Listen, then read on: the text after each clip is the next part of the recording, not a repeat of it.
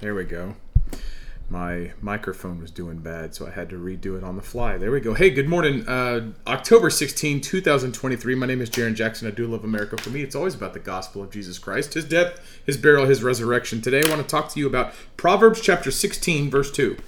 All the ways of a man are clean in his own eyes, but the Lord weigheth the spirits. God's going to test your motives.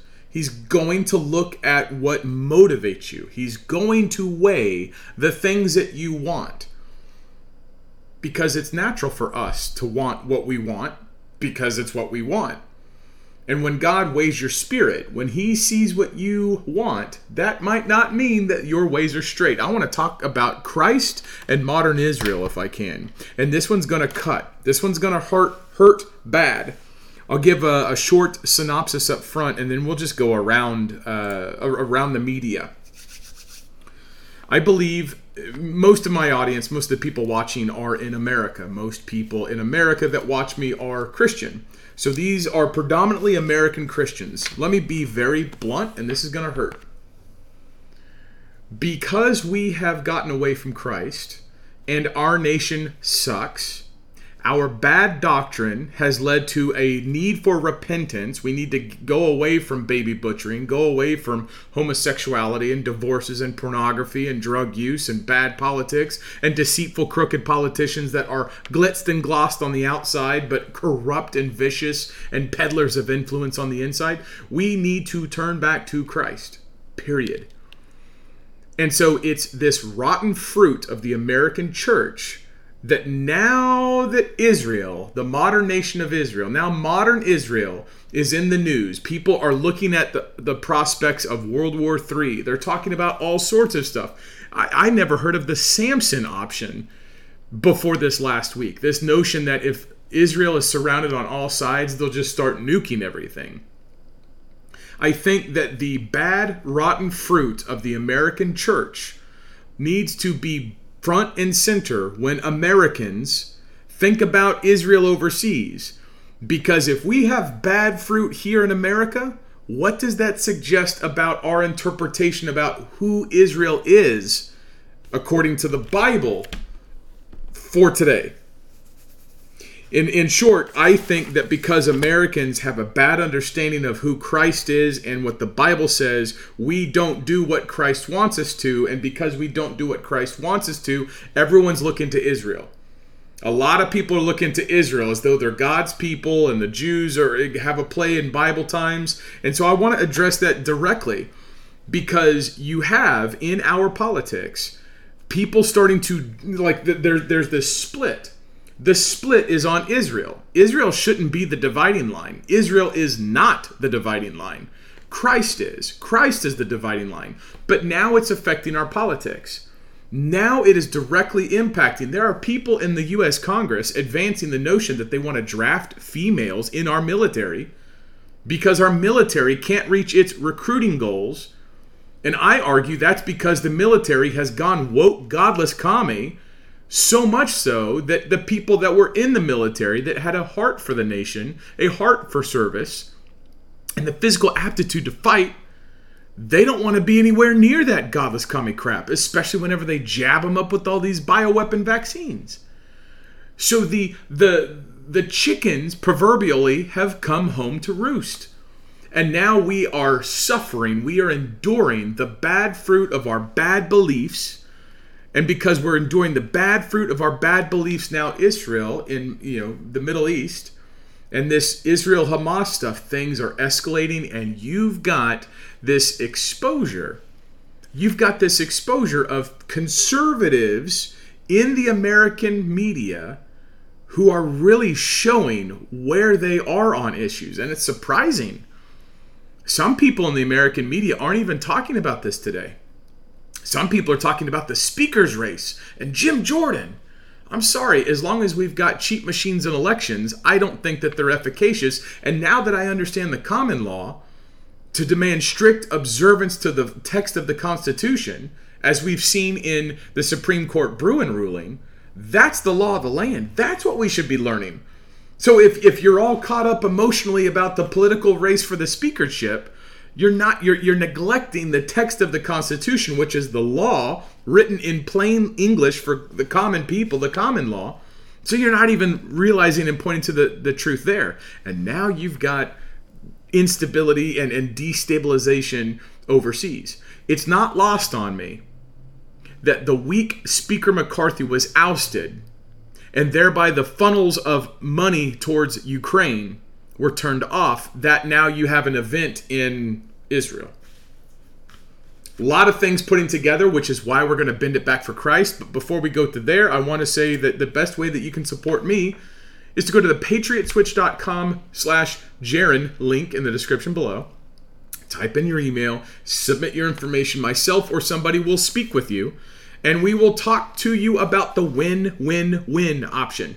The first win is that if you don't like the commie products and the store shelves being barren and the instability, or if you just like the comfort of shopping from your own home and you want high quality, price competitive, non industrially chemical products to be delivered directly to your door, go ahead and uh, set up. That's win number one. Win number two is it's American manufacturing and not globalist manufacturing. Take the dollars you're already spending and switch them over to an American made company. Amen. God bless.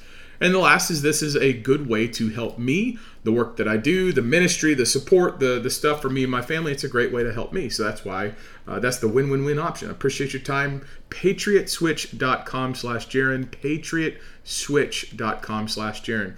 Um, okay, the other thing that I want to do is I want to point to this idea I want to point to the idea. Go back to our Proverbs. Proverbs 16, verse 2. All of all the ways of a man are clean in his own eyes. Everything you do, you think are great. This is pride. This is folly. This is idolatry. We think we're perfect and everything I do is great. But opposite, the Lord weighs, weigheth the spirits. He weighs your motives, the ways that you think, what you want people in American media, and I'm going to go through a couple different clips. It has been it has been to where you can't talk about Jewish power. In this nation, you are labeled an anti-Semite. My family has received death threats, still do, because of all the news stories that were written about me last year, calling me an anti-Semite, calling me a Nazi, calling me these things. So I have been through that fire. I've been through that pain personally from a national spotlight perspective, which allows me and has given me the tough skin, the callousness to be able to say, you know what, I'm just going to kind of push through.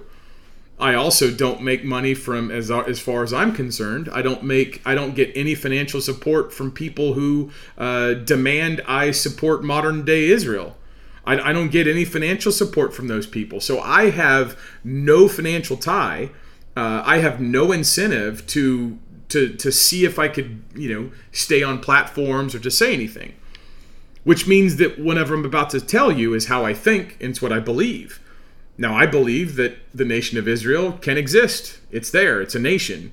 Uh, they should be able to defend themselves. They should be able to self-govern. They should be able to, to control their borders. They should be able to make their laws. They should be able to uh, do business, to make war, to broker peace. They should be able to do all the things a nation should do. No argument. No argument. I'm not against modern day Israel. Where I think the issue is because American Christians, a, a large portion of American Christians, I'm going to start using uh, smart Bible words, but I, I don't like using smart Bible words because they're not they're non-Bible words. But people who believe in dispensationalist premillennial eschatology have this idea that Jesus is going to literally come back to physical Israel. And because people believe that Jesus is going to come back to physical, literal Israel, there's going to be an antichrist. There's going to be a period of seven years at the end of the world. And because Christians have been trained to think that, they're looking at Israel as the evidence of Jesus coming back. This is critical because there's a couple different implications. First, Christians aren't looking at Jesus, they're looking at Israel. If you're the bride of Christ, should you be focused on you, you know, should be focused on Christ or you should be focused on not Christ? Israel is not Christ. Christ is not Israel. So if you're looking to Israel to look at Christ, you are not looking at Christ. How do you know who Christ is? He is the way, the truth, and the life. Read the Bible to be able to see Jesus. And then preach the gospel and be the gospel to the world. Be the church, the hands and feet, the body of Christ to the world. Be an ambassador to Christ. Don't look to Israel for the signs of Christ's return. Christ told his people in Acts chapter 1 verse 7, it ain't for you to know the times get to work, go do stuff. But because many Christians in America have this theological doctrine, that influences their politics. So after World War II, coming out of World War II, there was this global order where America, as the most preeminent, prosperous, strongest nation in the history of the world, I believe, because God is faithful to our founders who gave us a Christian nation and said, we're going to build a nation on biblical principle, which is what we got with the common law, which is what they enshrined in our Constitution as public trusts, which is where they get the notion that rights come from Jesus and that you can't touch what Jesus gave you. That's that's the reason why government exists is to defend what Christ gives. That's a Christian idea. Those are Christian concepts. And I believe the wisdom of the founders was that they thought that the world would pay for our government. The founders believed that you had the right to property. You were the you we are popular sovereigns. Because we have a popular sovereignty, there is no authority, no king over people. So when Jesus gives you your rights and government is instituted for your benefit, when you know what your rights are and you stand on them, the government must bow and serve you. Now, the founders' wisdom was such that they believed that that was so true and God would be so faithful that he would bless America. And he did. God blessed America, I believe, in ways that He's never blessed any nation because no other nation on earth has ever been built on Christian ideas with the gospel. They've gotten very close, but they've always had an earthly king. You can't have an earthly king if you have a king. So now that you've got America, and that's what makes America exceptional, is that America realized we are no better than any other people but because we're no better than any other people, let's create a government where none of us are in charge, but all of us are in charge. And you create these constructs, these public trusts to limit stuff. Where I'm going with this is that when you have post World War II America, you have America at its zenith. You have a Christian society, low divorce, uh, monogamous marriage, you know, no rampant pornography. You've got one income with a fair, married, uh, you know, family with you know kids being raised or, or taught locally, and then it just kind of falls apart. We were given the world we, we like through through God's faithfulness and the blessing that He gave uh, America, the greatest generation fought evil, destroyed evil's overture. Because I believe the Third Reich, Hitler's Third Reich, was absolutely the attempt of satanic forces to reimpose, um, you know, a Babylonian empire. And you see how it fell. It fell because it can't stand. It fell because Satan is powerless against the gospel.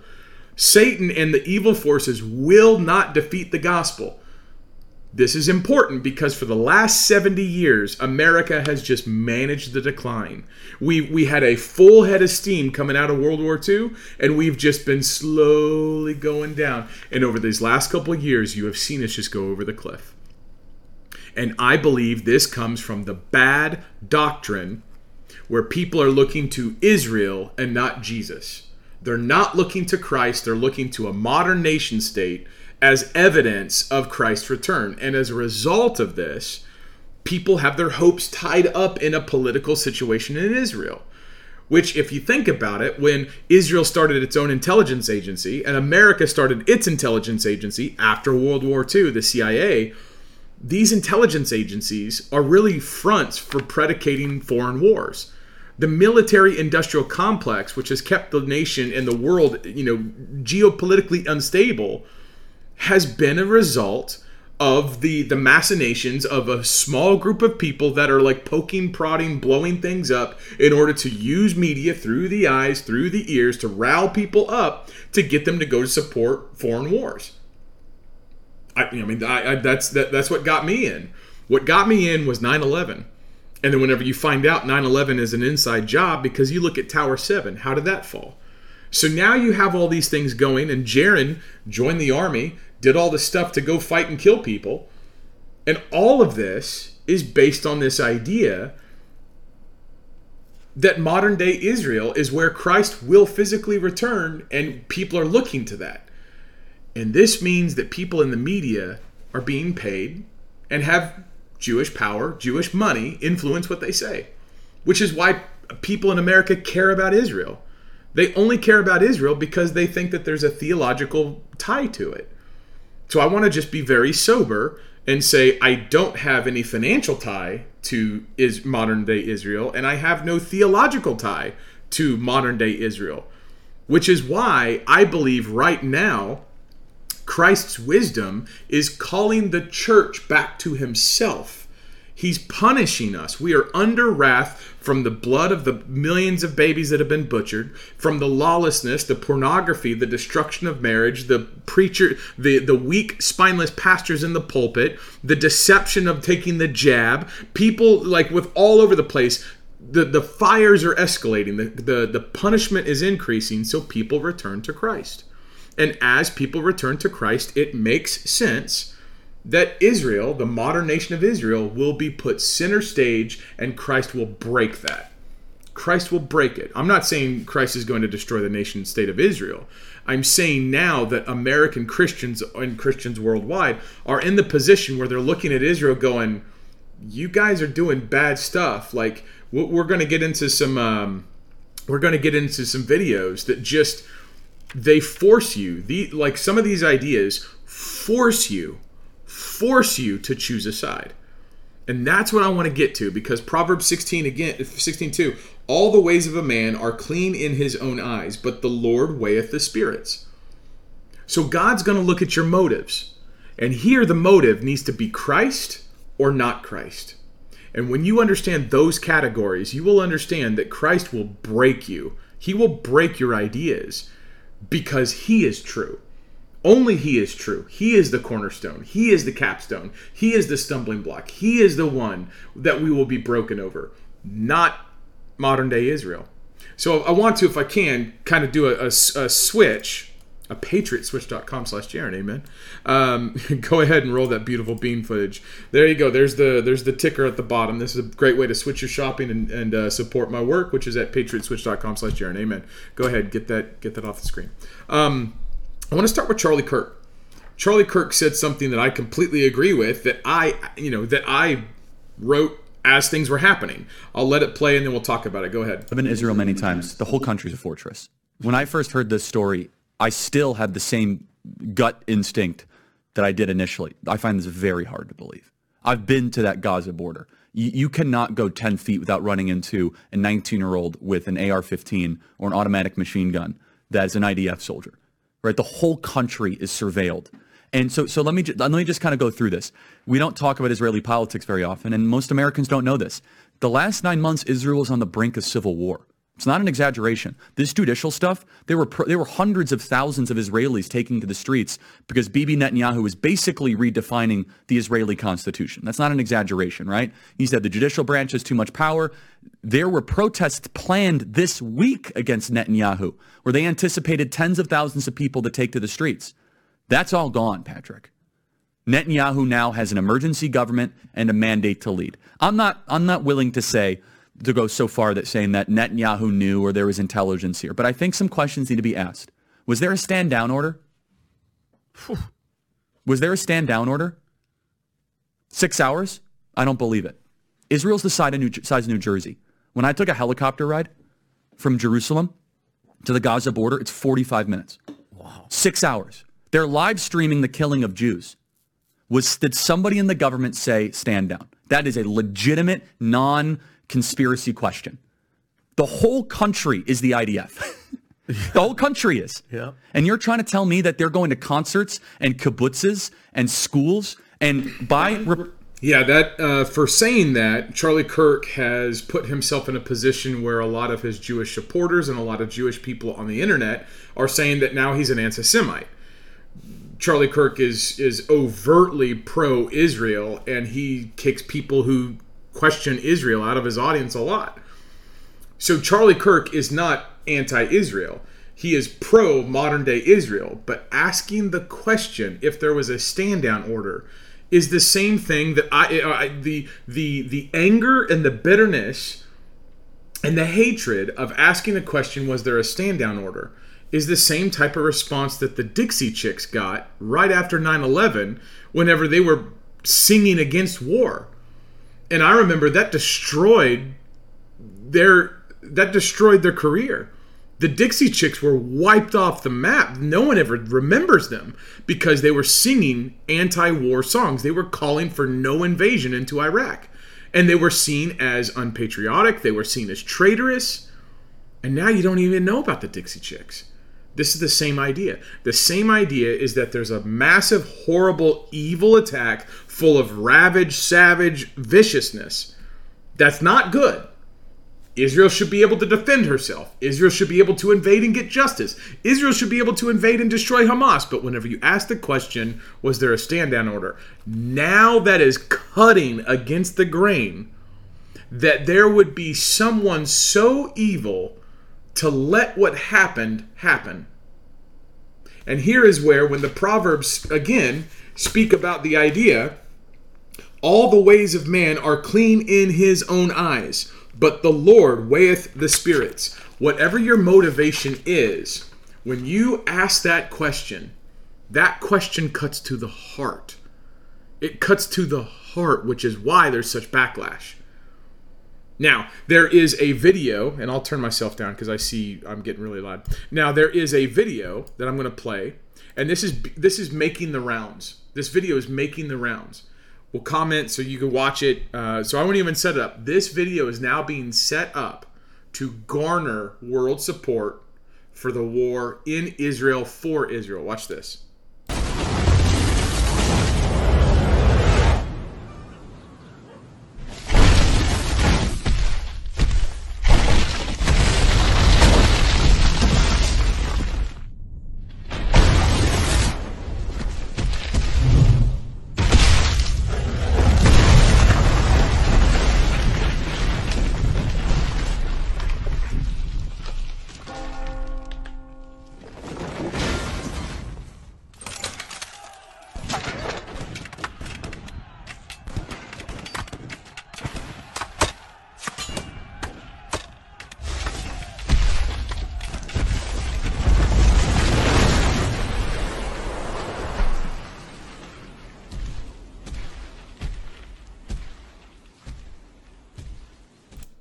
Think videos like this jump the shark. I think they absolutely do. I think they lose political support for Israel because what it basically does is it posits Israel as some type of savior nation. Again, this gets to the heart.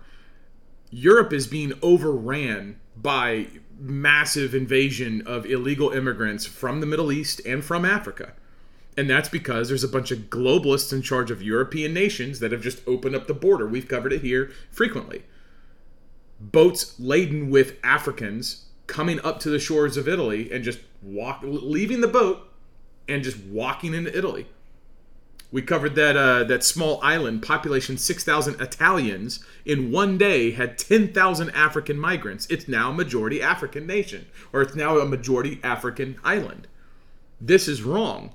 So for Israel, people in Israel to beseech support for the war in Israel positing Israel as keeping the the Palestinian Arab immigrant horde, the big boulder, from crushing Europe is to deny the fact that Europe is already being overrun decades of abortion have plummeted the natural European birth rate because feminism has liberated women sexually, so they say. They use these words about freedom. Sexual liberation has made it to where women have butchered their own babies in the womb in Europe so that Europe's population is not replacing itself. So the globalist leaders in Europe don't care about nations, don't care about their peoples, don't care, don't recognize that language is a is a major determinate a determinate factor in a nation and its people, and they just open up the borders and they don't care. But yet now you're supposed to support a war in Israel because they're going to stop a bunch of Arabs. When the real reality of it is, and this is just my cynicism, I believe that Israeli-based non-governmental organizations, NGOs or taxpayer funded, American taxpayer funded NGOs. These NGOs will claim there's a humanitarian crisis. We have to have all these people from this country, this crap country, come over to your country because feelings, because heart, because sympathy. And this is where the bleeding heart liberals, this is where feminism, this is where globalism, this is where this Darwinian presupposition of you know you have to um, you know let these people in. It's Darwinian in the sense that well it you know it doesn't matter. We're all just kind of you know just do whatever you want. No, no, you don't just do whatever you want. There's a morality. You stay where you're from. I'll stay where I'm from. My language helps define who we are, helps define our customs, our culture. This goes all the way back to Genesis chapter 10 verse 5. The components of a nation is the land, the people, the language right? The land is the physical location. The people are the folks that are there. And the language speaks to your motives. It speaks to how you communicate. It speaks to your ability to communicate. If you you know hodgepodge a bunch of languages together, there's not good communication. There's going to be tribalism. There's going to be uh, a mosaic of just people that don't get along.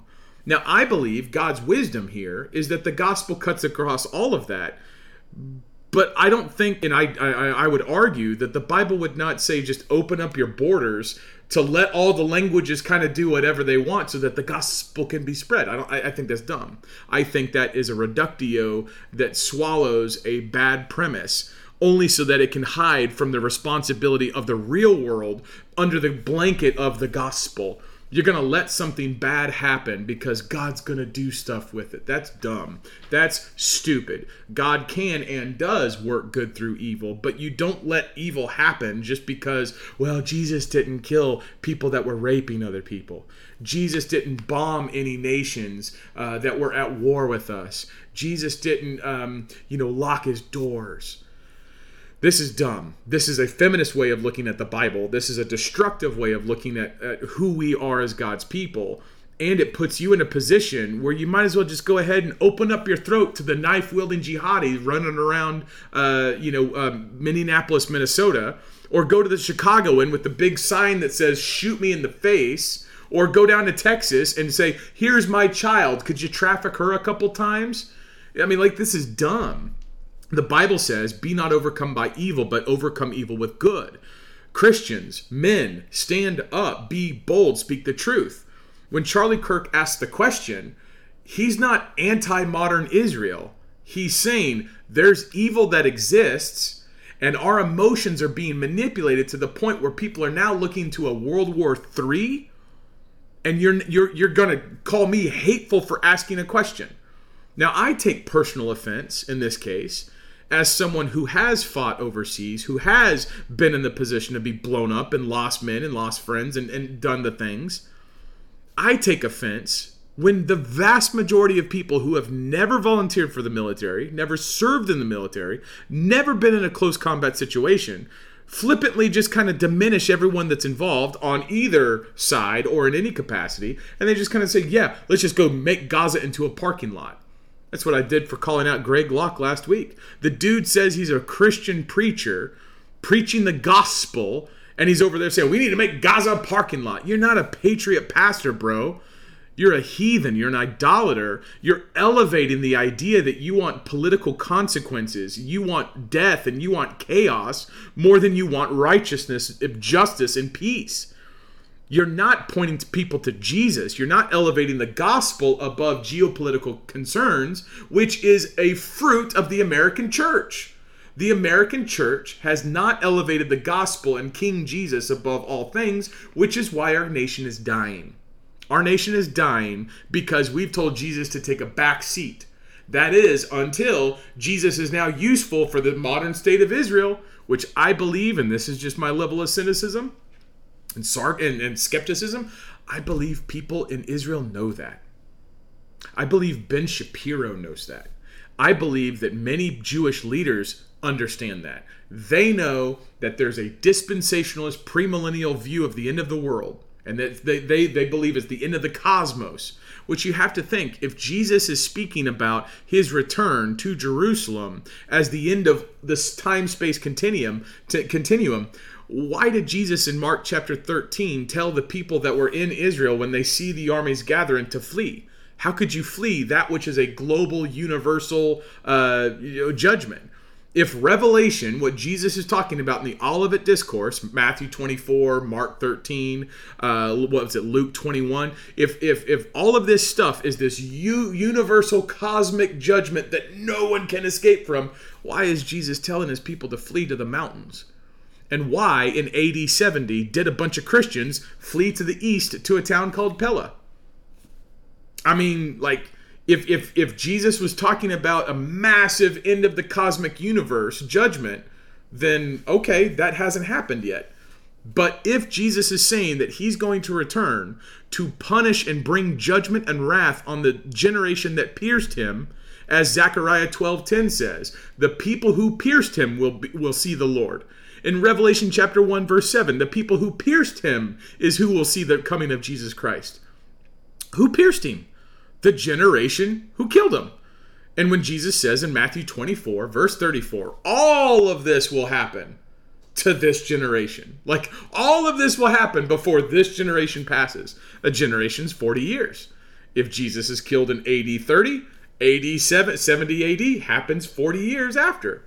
So all of this imminence language in the New Testament is about, hey, you got to come to Christ. You got to hurry up. Why? Because if you're a Jew, Jesus is coming.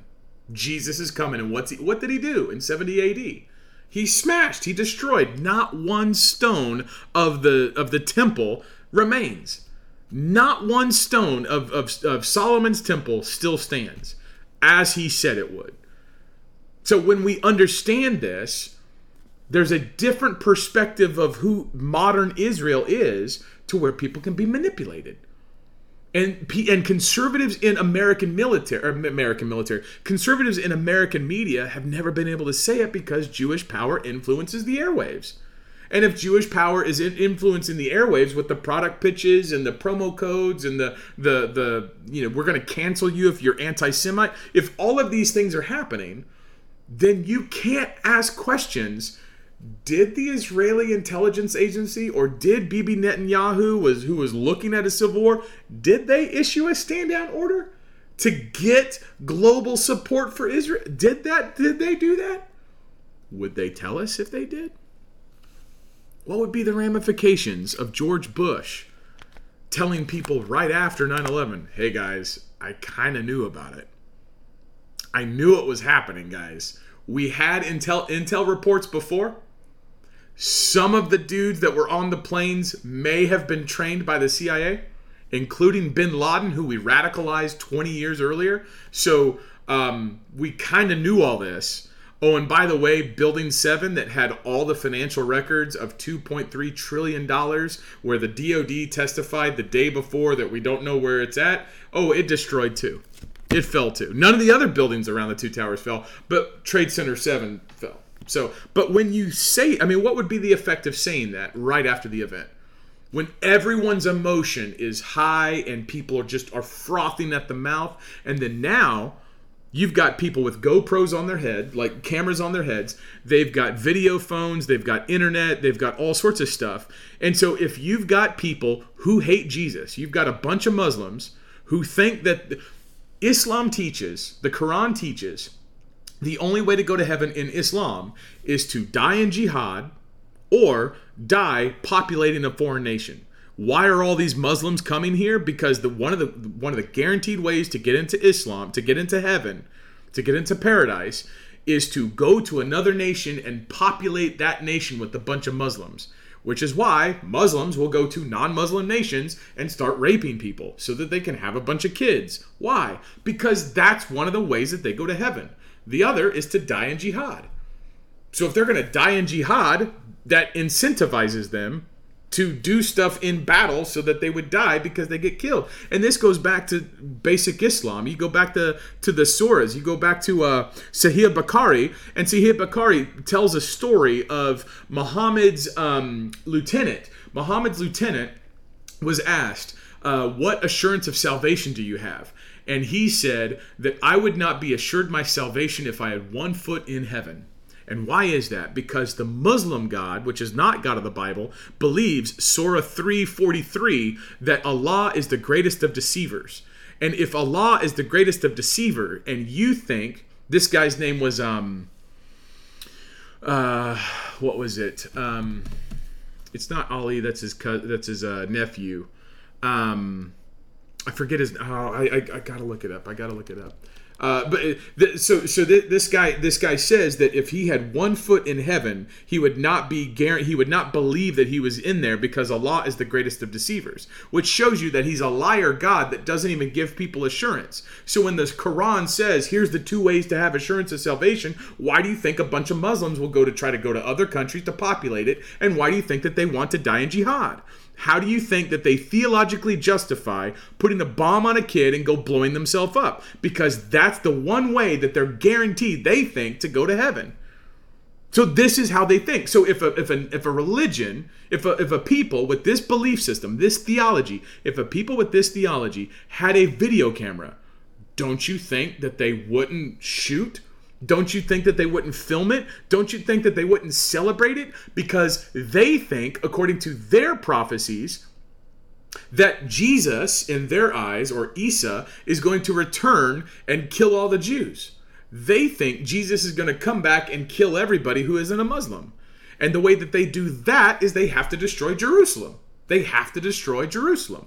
So this is how they think. And if you get that theology with that prophecy, that metric of salvation, you're going to get people doing stupid stuff with their phones, celebrating it, and then when those videos capture those those events, you're going to blast them all over the place. And instead of the gospel bringing that that truth the bringing the truth of the gospel to that situation and just saying yeah these guys believe freaking demonic stuff. These guys believe the same type of stuff that had people make big idols of Baal or Molech and put their babies on them, put fires underneath them, bang the drums so that the mothers couldn't hear the screaming child. It's the same belief system that says that, hey, American teenage girl, or hey, American liberated woman who wants to be a corporate CEO, you got knocked up because you're a whore and you didn't take birth control? Yeah, go ahead and go to this baby butchering facility. Let's snip the head off and suck that thing out with the vacuum cleaner so you can go back on your way to go ahead and be an independent woman. Like, if you don't have the concept of what right and wrong is according to what the Bible says, you will overlook the butchering and the demonic activity right around the corner. You won't even look at, you won't even look in. You won't even look in at the sin that you have. You'll be so focused on the sin of other people. And if you have rotten fruit as a culture, which we do, America has rotten fruit as a culture, if you've got rotten fruit where we are not diligent in the word bible we're not uh, disciplined in what the fundamental law is so we don't know what our rights are the most we'll do is i got my rights as we're getting tasered and pepper sprayed. I got my rights i got my rights. But you don't know how to express it in the law. You don't understand what your government is. You don't understand what the constitution says. You've never been educated like this because your mind and your eyes are off Christ. Your mind and your eyes are off Jesus. And so you don't have the idea we're going to make these thoughts captive to Christ. It's a little bit of a rant, and that's fine. that's fine. I want to shift, if I can, to Alex Jones. This is Alex, Alex Jones a couple days ago talking about the Jews. We're going to do two Alex Jones videos. But you recognize what's happening. There's a fissure happening in conservative land where people are going to kind of kind of tepid, kind of like testing the waters. Can I can I say stuff against Israel? Can we say stuff against Israel? Can we say stuff? This is why Christ matters. Not just why Christ matters, but when you make Christ king, when you demand strict adherence to the king, to the gospel, when you demand that, it will break any issue. Because if Media Matters or whoever comes at me, people will hear my content be like, that dude preaches the gospel. He calls himself a religious, you know, th- this religious nut does whatever. Oh, no, no, no, no, no. I'm bringing the Bible, bro. I'm bringing the Bible in a way that cuts people, that hurts if you have bad doctrine. Jarrin doesn't have perfect doctrine, but Jarrin will absolutely look at the Bible and say, Tell me what to think. Tell me what to think. Wash my mind anew renew my mind. Give me the mind of christ. Tell me show me where i'm wrong. Show me in scripture. And holy spirit please pierce my heart to convict me of my own sin. That's what christians do. That's what the bible teaches. That's what we're supposed to do because our king deserves glory and obedience. And now you have people in the media starting to go can we can we talk about israel and that's because in the back of their minds, they don't want to be deplatformed, they don't want to be canceled, and they want to get paid. Which speaks to the notion, it speaks to the, the, the subtext of Jewish power in the media. Which, again, I'm not a guy that looks at Jewish power and says, they're running the world. No, no, no, no, no. They ain't running the world. Christ is running the world. Christ has given me whatever audience I have. Christ will give me whatever I get in the future. Christ will get me whatever financial support or whoever signs up on patriotswitch.com slash Jarrin. Christ will give me those things. Not you. Not some Jew. Christ gives me what I get. I get what Christ gives. When that is your thinking, then you won't try to game the system to make sure that you're good with the Latinas and you're gonna, you know, don't piss off too many of the homosexuals. You need the baby butchering crowd. So go out there wave a pink, you know, pink shirt or whatnot and say liberation and freedom, choice. Well, I need to get in good with the Baptists, so let me let me make sure I don't, you know, go against the nation of Israel. Let me get up on stage with the with the Israel flag so I can virtue signal what my theology is. I don't want to preach Christ and Him crucified. I don't want to repeat, rep, uh, preach repentance of sin. I'm just going to show a big Israel flag. I'm just going to show a big Israel flag. How, how about that? How, how about we don't preach repentance? We just show the big Israel flag on stage. Turn Gaza into a parking lot. Just come on, come on. Okay, uh, here's Alex Jones. Why, why, why do conservatives who've done nothing to Israel deserve to be persecuted and attacked like Hitler did in the beginning? Deplatforming, putting us in ghettos, lying about us, demonizing us. We can't take the news saying white people are terrorists and Christians are bad people. And you're like, well, we're not doing that. The point is, if you speak out against it, people will listen. My grandfather stood up for the Jews. Both of them almost died of the Army Air Corps. And I don't claim you owe me some debt, but at the same time, I don't owe you anything. And I am tired of being attacked. And the white supremacists make a joke oh, Jones pleads to his masters. I have been a friend to Israel, I have been nice. But it's time for Jews, particularly, to choose a side. Are you with the West are you with right to self defense? Are you against communism? Or do you embrace those tenets? And if you embrace communism and disarmament and enslavement, then go. and get killed. I'm not the one killing you. Go kill yourself. Take your children with you. I'm sorry you're going to get them killed too. I'm not saying I want your kids killed, but your bizarre behavior is causing this. Let us control our countries and stop them coming here. Don't have the ADL attack me. Don't you point your finger at me trying to survive and live and say I'm the bad person. I reject that. And I'm sick of you opening our damn borders up to bring all these people in and brainwash them against us because I'm white. I'm not a person that's in identity politics, but you've made it that way. Everywhere it's bad because I'm white. Everywhere it's bad because I'm Christian. Everywhere I don't deserve to have a job because of what color I am. Everywhere I'm a bad person. No. You're your own worst enemy, not me. I don't want to kill you. I don't want to hurt you. I wish you prosperity. Yeah, this is where you need to get back to the gospel. He said, "You are, are you know?" He said to Israel or to the Jews, he said, "Are you with the West or are you with you know these other people?" That's not the dividing line. I called this uh, this live stream you know Christ and modern Israel, because modern Israel, the nation state of Israel, is is splitting things, splitting political groups, splitting all sorts of stuff, attention. That's what Christ is supposed to be doing. Christ is supposed to be splitting things. He's the, the divider.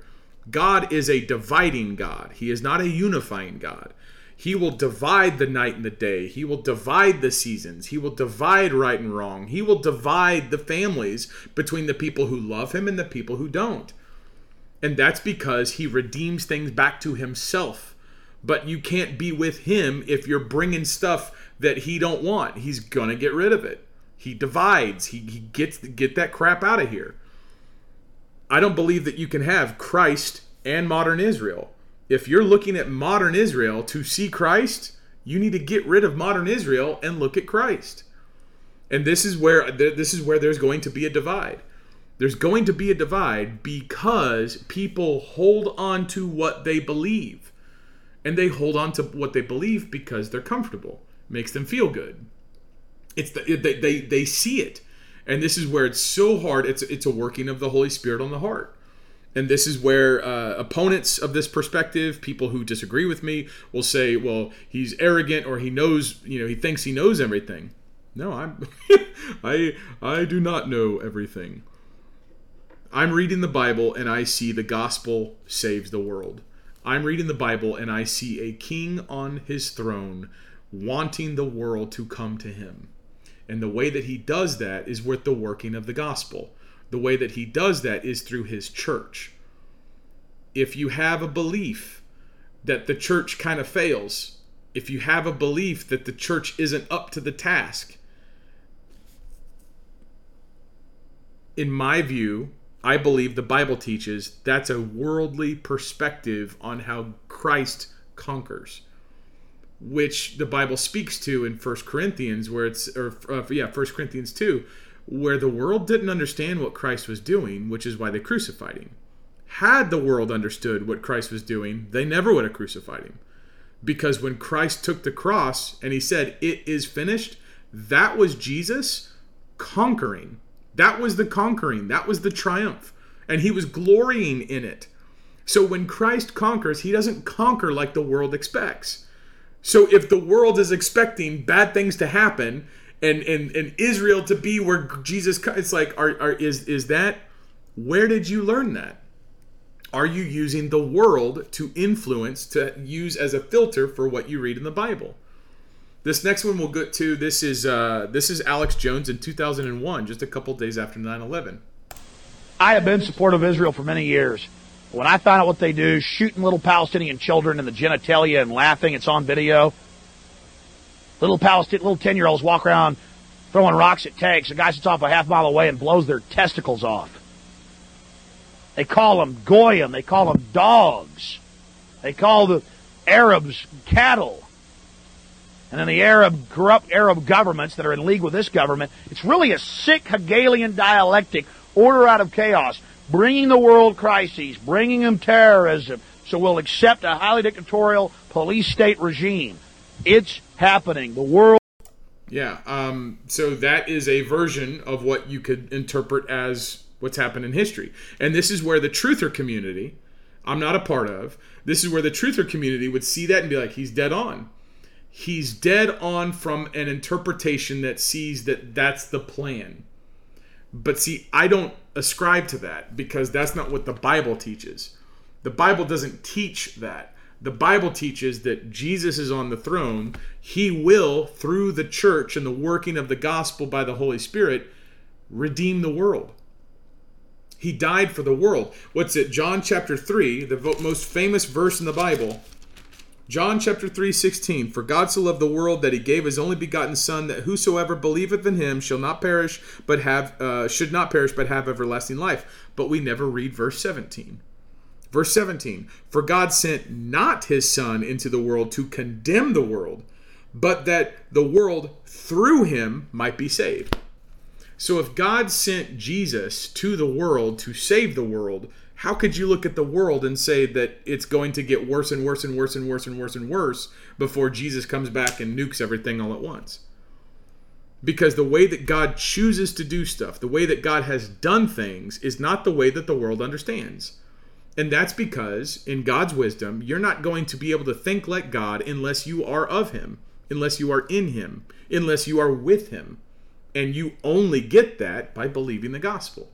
So when Alex Jones, who I would generally politically agree with, and his analysis, I would see what he said, this Hegelian dialectic, the you know, the totalitarian administration. Yeah, I, I definitely see that.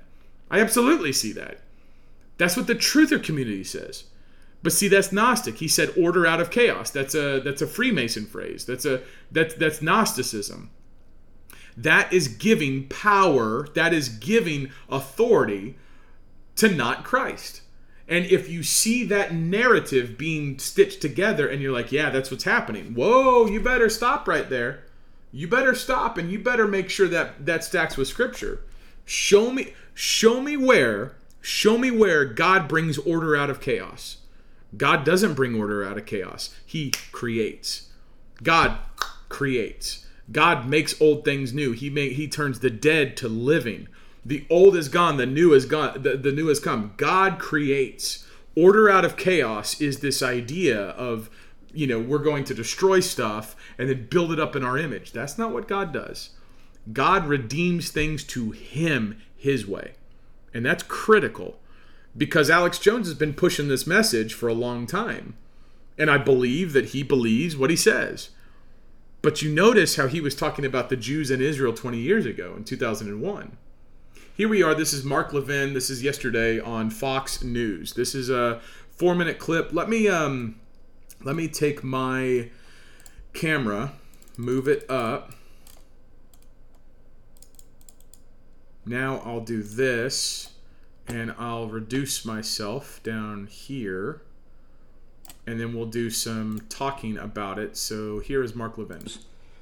Then them do whatever they have to do to win. So put that on the table of debate now.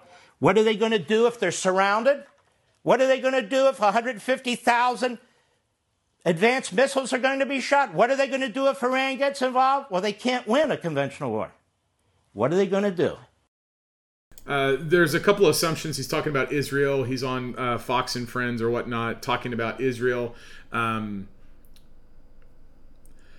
saying they can't win a conventional war. Israel won two conventional wars when they were surrounded on all sides by enemies in 1967 and 1963. So for Levin to say that Israel can't win a conventional war when Israel's got the best machine guns. They got better tanks than America. Um, we gave them nukes. They've got a nuke stockpile. Uh, Israel can absolutely beat the Arab nations around them. No competition. But he's coming from a position of Israel first. Mark Levin is a Jew. Uh, I don't know if he's practicing, but as a Jew, he he has a very favorable position uh, outlook on Israel, and so he's coming in from a scarcity perspective which is understandable if you're in defense and you want to preserve yourself. So his self preservation has kicked in. And his self preservation is not looking at what I believe is objective, you know, perspective, where Israel would whoop the Middle East if they really wanted to. I mean, if they really wanted to. Israel's problem was that they would they would run out of men. They would run and they would overextend themselves so much they couldn't hold the territory. That would be Israel's problem.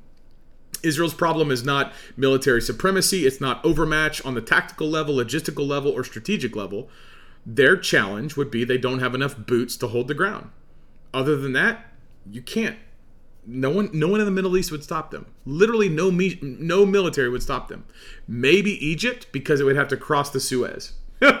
Maybe Egypt, but everybody else on the land is, you know, they're they're basically just at the I believe they are at the grace of Israel to not destroy them. Lebanon ain't going to stop them. Jordan ain't going to stop them. Syria ain't going to stop them. Saudi Arabia ain't going to stop them. Iraq's not going to stop them. Uh, you had wombats in Dimona. You know the the Israeli Air Force isn't going to be stopped against Iran. Um, that might be hard for them to go through the mountains of western Iran. Uh, that would be very difficult. But again, you're talking about hundreds of miles away after expanding from where they would be in Israel. So so I, I disagree with his premise. I disagree with this premise that you necessarily and you you notice he talks like this. He's always he's always stirred up. That's his brand.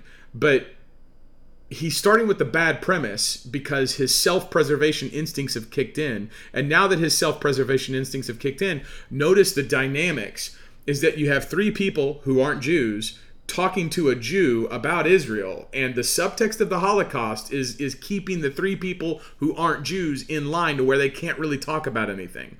They can't examine Israel as a nation state because the subtext of the Holocaust, the theological implications over on top of it, and because none of the three are Jews, the one with authority in the conversation is the Maha or is the the great one, the Denali, which I don't know why they call him that. I never listen. I can't listen to a show. It's kind of annoying. But the Denali, the great one, is supposed to be the authority on this. Okay, keep going. I think I know what they do. I know what we would do. We would destroy the enemy because otherwise we're exterminated. That's all I have to say. He's using exterminated. That's Holocaust language. This is, you know, the Holocaust was wrong. The Holocaust happened. It was evil.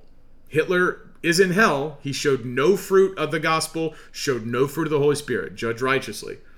When a Jew uses exterminated, that is using the language the Nazis used, and that's the dog whistle for the Holocaust, which is something that Americans don't have the capacity politically to speak about, and that's because of theological implications. Because if we were just talking about genocide, you can talk about the Armenian genocide that no one talks about. Uh, we're, we're, I mean, there was 120,000 Christians nuked and wiped out just a couple weeks ago.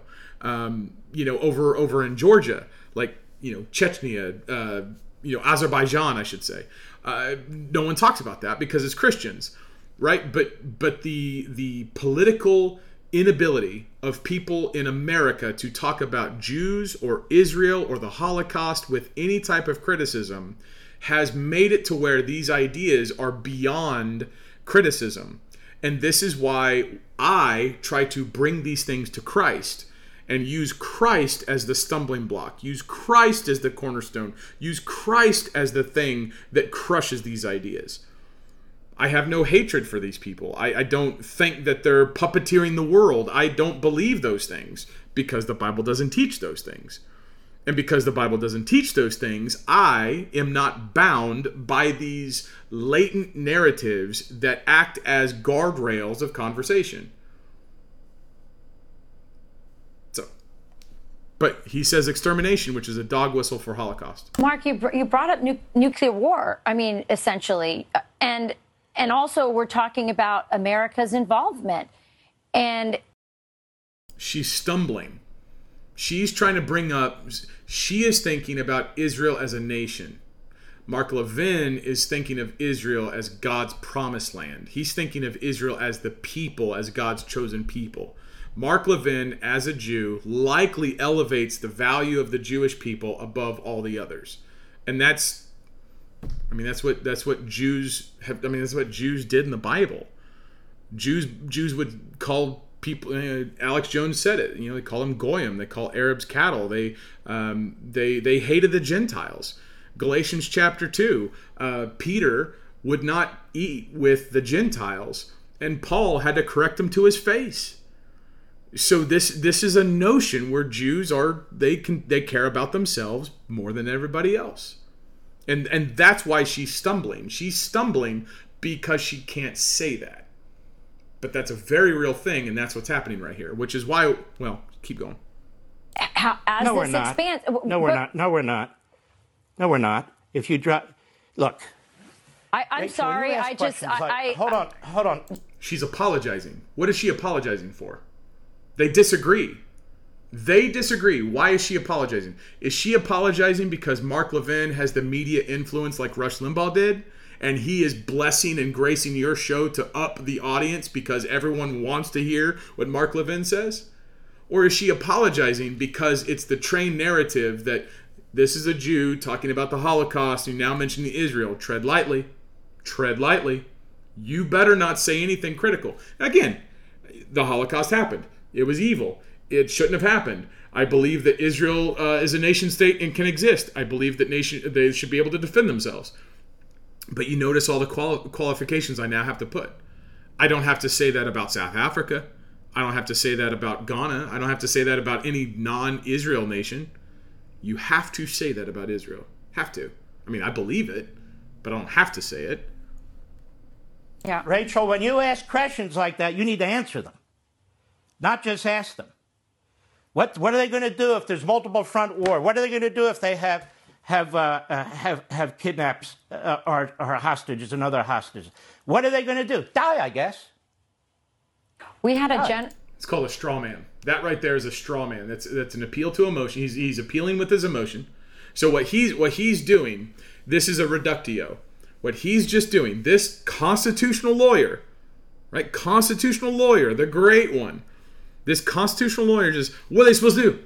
Die, I guess. That's fatalism. This is uh, intended as a straw man argument to completely do, diminish her criticism of Israel completely. She's asking the question like Charlie Kirk asked the question. And now that she's asking the question, he goes, "What are they supposed to do? Just die?" Well, you're a moron, is what you're what, what you are. You're a moron who isn't able to adequately see what's what's happening. Israel's in a fight. Let them defend themselves. But whenever you say, well, Israel's surrounded by Jordan and Palestine and Syria and Egypt, they've been surrounded by them for 70 years and they're still there. And every time the Arab world has come against Israel, uh, Israel has whooped their behinds. Every time the Arab world goes against Israel, Israel gains territory. And you mean to tell me that with the multiple billions of dollars with no strings attached that Israel has received for decades militarizes its own nation, massive border walls, the best tanks in the world, the best machine guns, a highly trained army, an incredibly extensive intelligence apparatus, and you want to tell me that the nation of Jordan is going to defeat you? Lebanon? Syria? Egypt? Saudi Arabia? Come on. Come on. But you see, the, well, I guess we're just gonna die. This, this is, this is the, this is the theatrics that are now employed to bypass your reason, make you feel guilty as though you are a Nazi. Telling her, effectively telling her to shut up, and look, she, she, uh, she, uh, uh, uh, uh, uh. Meanwhile, the other two guys are just sitting there. Which one? The guy on the right with the blue uh, blue suit, Pete Hegseth. He's a veteran. So this dude, out of all the other out of the other three, he's actually served. So he knows more about this than Mark Levin. Mark Levin's a lawyer. He's been talking on the radio, Fox News shows. Pete Hegseth is a veteran. I don't, you know, I don't know what he did in the in the military, but at least he's a veteran. But you see, the two dudes are just sitting there, and, and the the girls or the woman's about to do this. Ooh, she watch her hands. Her hands are going to tell you that she's separating these two issues. She wants to separate these issues. She wants to think in categories, and he's not going to let her. Go ahead. We had a general on earlier in the show who said that our military um, is not doing well. You know, recruitments are low. They're they're not focused. He he described a military that's not prepared in many ways, and yet there we are in Ukraine. We could have another front here. Um, China's on the move. I mean, this has to. Before he responds she's speaking as an American, thinking globally about the spreading out of the military. And she just said, We're in Ukraine because she considers Ukraine equal to Israel. That's the tell. She thinks Israel is the same as Ukraine. So when we are in Ukraine, that is a forward posture, a distribution of military. Well, if you distribute in Ukraine and you're in China and you're here in Taiwan, you're there, you're doing all this stuff, adding people in Israel is more distribution. That's her thinking. That's her logic. You're spreading out too much. She doesn't want the America's military to be spread out too much because it has bad recruitment. But she made a, an assumption. Her assumption was that Ukraine is the same as Israel. But he, see how he responds. We we have to pause and think a little bit here I because it just sounds like a, I, a roll towards Rachel, war. Honestly, I don't know what you're talking about. What does Ukraine have to do with this, and China have to do? I'm talking about the Israelis are going. I'm talking. Well, well, you're, but you're. I'm. I, the Israelis have their issue, but I'm concerned that a lot of the talk that's going on now is about involving the United States. And that's another matter. And it's not about... anti Semitic to say that we as Americans should take a pause. She just used the word anti Semitic. He did not use the word anti Semitic, but because she used it first. That's now accusing him of his motives, saying that he disagrees with her because he considers, or she is, because she used the word anti Semitic first.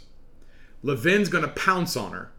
But she used it because she's preempting the argument that she's somehow against Jews. Why would, as the Bible says, Matthew 12 34, from the wellspring of the heart, the mouth speaks. She speaks to anti Semitism because she knows people are going to accuse her of anti Semitism. So she tries to defang it by preemptively saying this isn't anti Semitism. And then what what she did was she actually robbed Levin of a tool in the kit bag of calling people anti Semites. Because calling people anti Semites is one step away from calling them a Nazi. And when you call someone a Nazi, there's this notion that they're going to be goose stepping in Berlin, uh, putting you know Jews in ovens. And as soon as you do that, and, and this, this is the psychology, as soon as these ideas play out, all you got to do is push the button, you know, uh, do the dog whistle. All you have to do is just flick the network. You just have to flick the web and it just it reverberates and it's it's automatic it is trained and you watch how levin responds Hey, look, I didn't say it was anti Semitic. That's number one. So I don't appreciate that either. Number two, the yeah he, he's got to defend the brand you can't just flippantly say that you can't you can't just use it it's like uh, you know calling someone a racist it's like it, it- you know it's still got the power it's still got power you can't just you, you can't call me a racist i'm black you're white White people can't call people racists because they're right. They're white. Racism is supposed to be an anti white tool. So if white people tell black people they're being racist, you can't do that. That doesn't compute. That's not how things go. So someone who's a Jew can't tell a Jew that, or someone who is not a Jew cannot tell someone who is a Jew this is not anti Semitic because she's not an authority to determine what's anti Semitic or not. So now the Jew has to respond and tell her, hey, you can't do that. I don't appreciate that. That's their word. Israelis haven't asked us to get involved. They asked us to give them equipment. Number three, they have their own arsenal, which they never admit. So while you bring up all these issues to me, which kind of fogs precisely, you're the you're the head, you're the prime minister of Israel. You're about to send hundreds of thousands of your troops in to take out the enemy once and for all. We saw the slaughter that took place. He's not thinking about Ukraine or China, neither are we. And I'm saying to you this I'm telling you the truth. Sometimes it's tough. If Israel is going to face annihilation, you think they have those nukes in there to collect dust? If Israel's going to face annihilation, show me who would annihilate them. Gaza? The Palestinians? You think the Palestinians could annihilate Israel? Hmm. It shows the headspace. I'm not even encouraging anything be done. I'm not even saying nuke them, nuke them, nuke them. I am saying Now, why does Levin have to say, I'm not encouraging anything to be done? This is feminism. Feminism has made it to where any discussion of violence is a belligerent, you're a you're an aggressor, you're going to go to jail, we can prosecute you. Right? This is the idea that well, you're inciting, you're inciting to violence because you said something, and this is why you got to qualify. I'm not saying violence, I do this too because this is the world we live in. But that's a feminist overlay on a discussion of war. If we're talking about Israel, what I would do is I would quarantine them, which they already are. You blockade them in the water, which they already have a blockade. They're already surrounded everywhere. They already bombed the one bridge leading into Egypt. So Gaza is effectively under siege. They're under siege. So what I would do is I would keep the siege in place and I would starve them out. Why why risk my own people whenever you can just lay siege? And I would just make the pain of starvation. Why risk my own people? Just siege them. Siege Gaza.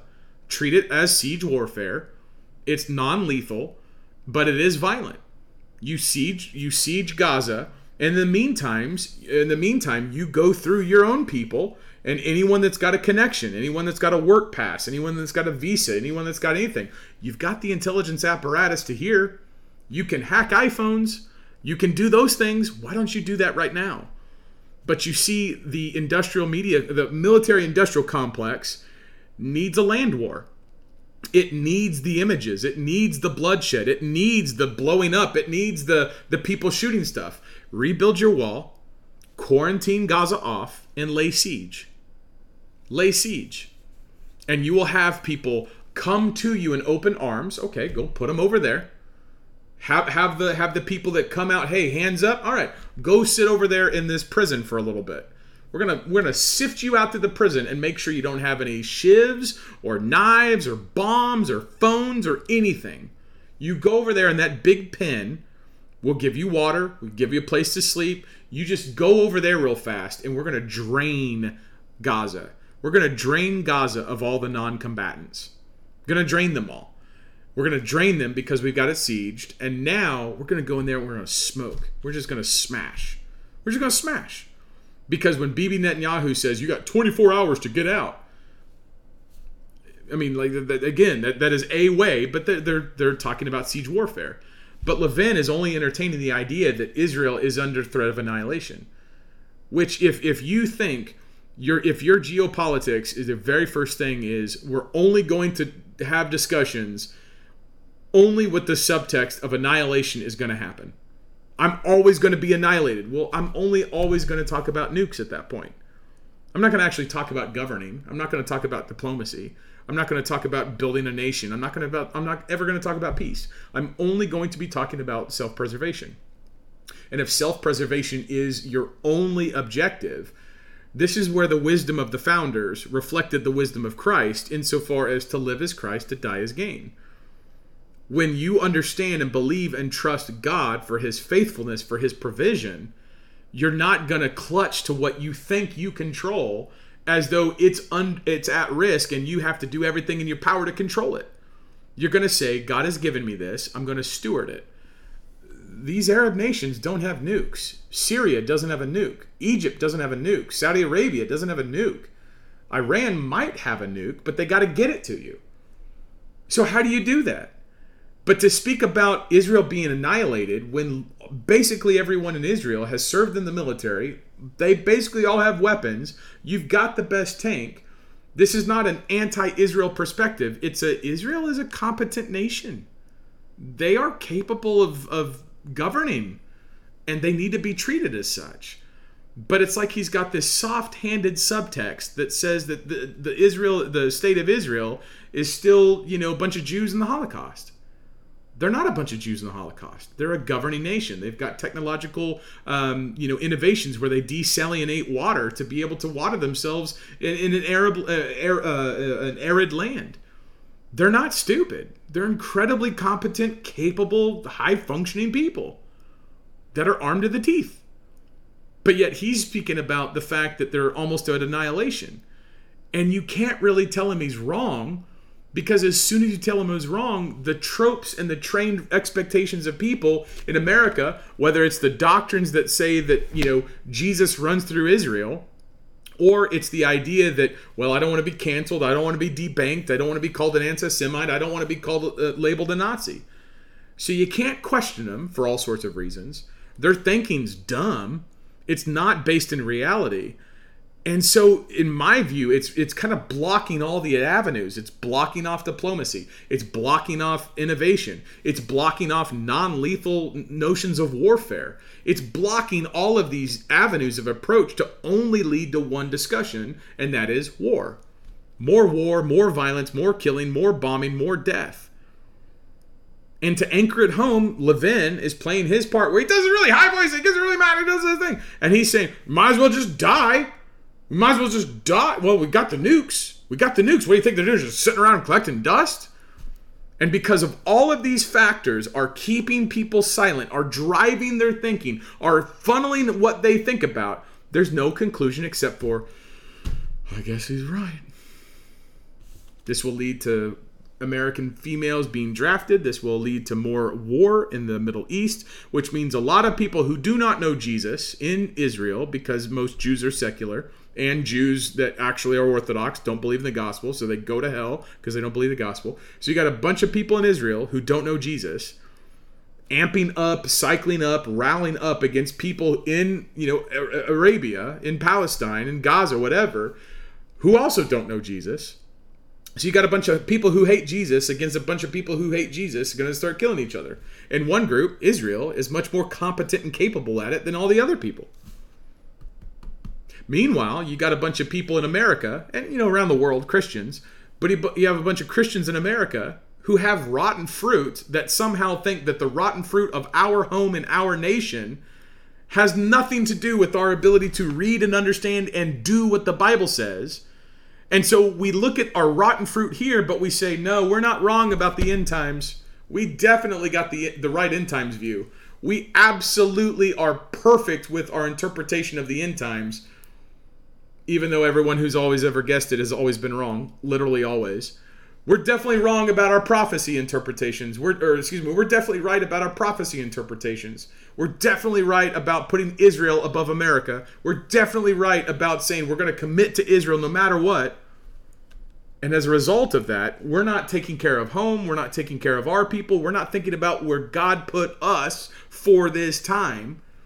We're thinking about a, a nation halfway around the world that I argue doesn't have any tie to the Bible except for the literal terrain. But whenever you understand that Christ bought the whole world with his blood, Jesus wants every place in this world to be redeemed to him, just like Zion, just like Jerusalem, just like the nation of Israel. He wants it all. like, he wants it all. We'll finish this up. Iran needs to understand, and Hezbollah needs to understand that if you think you're going to wipe out these people, you're not. And so we have to do a reality. And reality is, but America's involved in this. Amer- America, I said they're going to drop them. In my opinion, they might. I don't know. I have no idea. I'm and this is this is the tightrope that Jews have to walk in America. Because uh, because they they also have their own limitation. Jews in America have their own limitation. In this case, because Jews in the media, Ben Shapiro, Mark Levin, uh, Joel Pollak from Breitbart, Jews in the media in America also have their tightrope. They can't come out and tell Christians that they're stupid. They can't go against Christ. They can't go against the gospel. Do, do you realize that?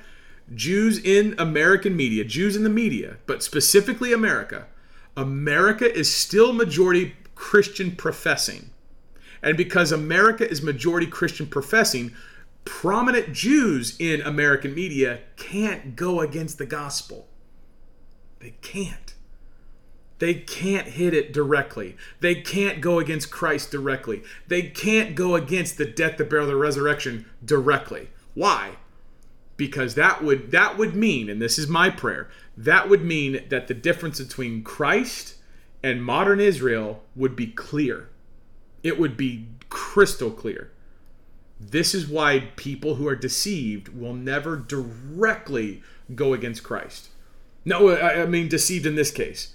He needs America to support Israel. He's not stupid. He knows America is majority Christ professing. So he's going to say, well, you know, America can't, can't do it. He won't go against America. He won't go against the gospel. He won't go against Christ. And this is why Christians have to make Christ the center of literally every issue. Literally. You need to do that so he breaks everything. The Bible calls Christ a stumbling block stumbling block is something that if you are blindfolded and you're walking around and there's a big brick in front of you, a big rock in front of you, and you fall down, you could break your knee, you could hurt yourself, get scuffed up, whatever, because falling down on top of a rock will hurt. The rock doesn't get hurt, you get hurt. That's a stumbling block. But Jesus also teaches in, in Matthew 21, he goes, But you're going to get crushed. There's a rock that will crush you. And you know the, the context there is that uh, there's people that come to Jesus. There's Jews and Pharisees come to Jesus and they ask him, you know, why are you doing these things? And Jesus looks to John the Baptist, who's not there, but he points them to John the Baptist. He goes, "Was what John the Baptist taught of the Lord or not?" And they said, "We don't know." The reason why the Pharisees said we don't know is because if they said yes, it affirms John the Baptist pointing to Jesus as the Messiah, which would then cost the Jews their position. But if they say no, the people that are following John the Baptist, because John the Baptist is preaching the kingdom of heaven, he's preaching the Messiah, he's preaching the fulfillment of gospel, he's pre- pre- preaching the fulfillment of prophecy. Then now you've got the Jews that are telling everybody who are getting excited about the coming Messiah, hey, you're you're wrong. So now you're you're you're going against popular support. So these Jews against Jesus are in a horrible position. So when Jesus asks them, "Hey, do you guys believe John the Baptist's teaching was authoritative?" and they're like, "Yeah, we don't know." He's like, "Then I'm not going to tell you either." If you won't tell the truth and you won't recognize who the authority is, I'm not going to explain stuff to you. But then Jesus, because he's brilliant, goes into two parables. This is Matthew 21. The first parable, he talks about uh, two sons that uh, that are told to go do something or excuse me, he's told uh, two workers that are supposed to go do something. One guy says, "I will do it," but then doesn't do it. The other guy says, "Eh, I don't really care," but then goes and does it. Now, in this depiction, the Pharisees are the ones that say, "We will do it," but then don't do it because they will say that Christ, they they will say God with their with their mouths, but God is far from their heart. So that's like professing, yes, we believe in God, but then he's not in your heart, so you don't go do what he tells you to do. Whereas the other people are the John the Baptist people. The John the Baptist people looked like ruffians. They didn't look, they were poor, they were dumb, they were common people. They were they weren't the type of prissy, fancy elite types. They weren't from Harvard right? And so when John the Baptist comes with his beard and his camel skin stuff and his honey and his locust and he's doing all those things, the people that look like ruffians are like the worker that said, "No, I'm not going to do that." But then they do it because they repented. Repentance was the issue.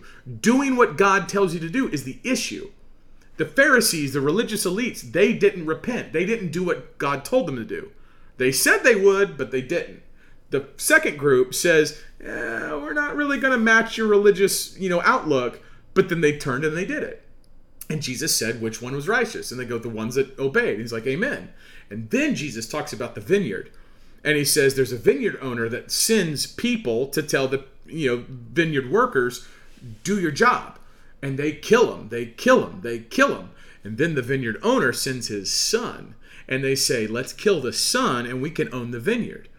Well, the issue here clearly is the fact that God had sent prophets to the Jews. Prophets, prophets, prophets, prophets. Kill, kill, kill, kill. And then God sends his son. When God sent his son, the people were like, yeah, let's kill this guy, and then we can own the vineyard, which is what 1 Corinthians talks about. If if the powers and principalities of this world understood what they were doing when they killed Jesus, they never would have killed Jesus but they didn't understand what they were doing when they killed Jesus. So when Jesus rose from the grave, that's that's the the foundation. That's the foundation. That's the promise. That's the assurance. That's the guarantee because Christ conquered death. He conquered everything and then he conquered death when he rose from the grave, which validates everything that he said. Now the reason why that's important is that whenever you see Christ and you make Christ the center of everything, literally every issue breaks on Christ. Literally every one. Because here you have Mark Levin with, I, I don't know his religion. I know he's a Jew ethnically. I do not know if he's Orthodox. Ben Shapiro says he's Orthodox, so okay, amen. He says Orthodox Jew um, even though they preached the Talmud. But I don't know if Levin is a secular Jew or an Orthodox. I don't. I don't know anything about his religious um, uh, behavior or beliefs. But Levin is tied. He's bound because in an American nation, in a Christian nation, he can't go against Christ directly. So he has to kind of do this, you know, kind of fudge. If you're a Christian, make Jesus the issue break them on Christ. Break every issue on Christ, which is what we should be doing with modern Israel, with modern Jews. You should be doing it with Muslims. You should be doing it with your politicians. You should be doing stuff like that with the common law. You should make every single issue go against Christ. Break every issue on Christ. That's the thesis. That's the idea. Whether it's geopolitics, whether it's your government, whether it's the abortion facility down the road, the open borders, the lack of sheriff doing their job, training your own tight shot groups, localizing your food supply, educating your kids, reading your Bibles, letting your Bibles destroy your philosophy, letting your Bibles destroy your doctrine, letting your Bibles destroy what you've believed your entire life. That is what it takes. That's what it looks like when you center things on Jesus. And that is not natural. And that is not easy. That is something that Christ does by his grace when you are seeking him earnestly. And this is where we get back to, and we'll end with this chapter 16 of Proverbs, verse 2. All the ways of man are clean in his own eyes, but the Lord weigheth the spirits. If your motives are for God, your path will be what God wants you to do. If your motives are not for God, you will think that your path is good. But God will know your motives are not for Him, which means your path has a bunch of pitfalls. It's got a bunch of bad stuff coming into it. Folks, the gospel of Jesus Christ is that Jesus died on the cross for our sins. He was buried. Three days later, he rose from the grave. That is the gospel because that is what Christ did for you to give you salvation. He had to do that because you and I are sinners. Everybody is a sinner. The Bible says in Genesis, Genesis chapter 3, when Adam ate the fruit, or Genesis chapter 2, when you eat of the fruit, you shall surely die.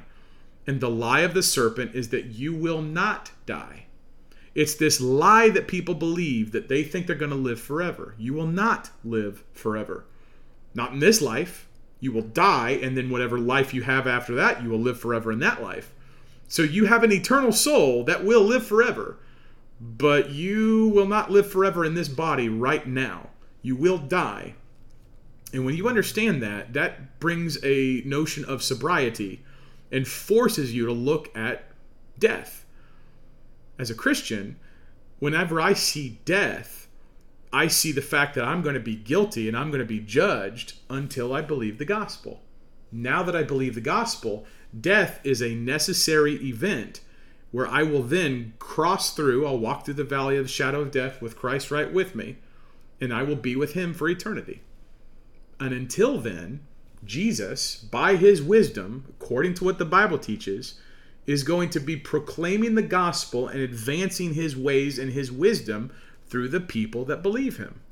He can use anything for however he wants, but Christ wants the gospel advanced through his church, which is our mission. And for people looking at Israel because they're checking their watches and they're saying, let's get out of this thing, I would just say, get to work. We can disagree on this. I clearly disagree with, if you believe that. I clearly disagree with you on that. But you need to get to work because America's fruit, the America church, the church in America has rotten fruit. Gay marriage, perversion of kids, open borders, bad government, fiat currency, divorce, pornography. We got all sorts of bad things. We got prosperity gospels.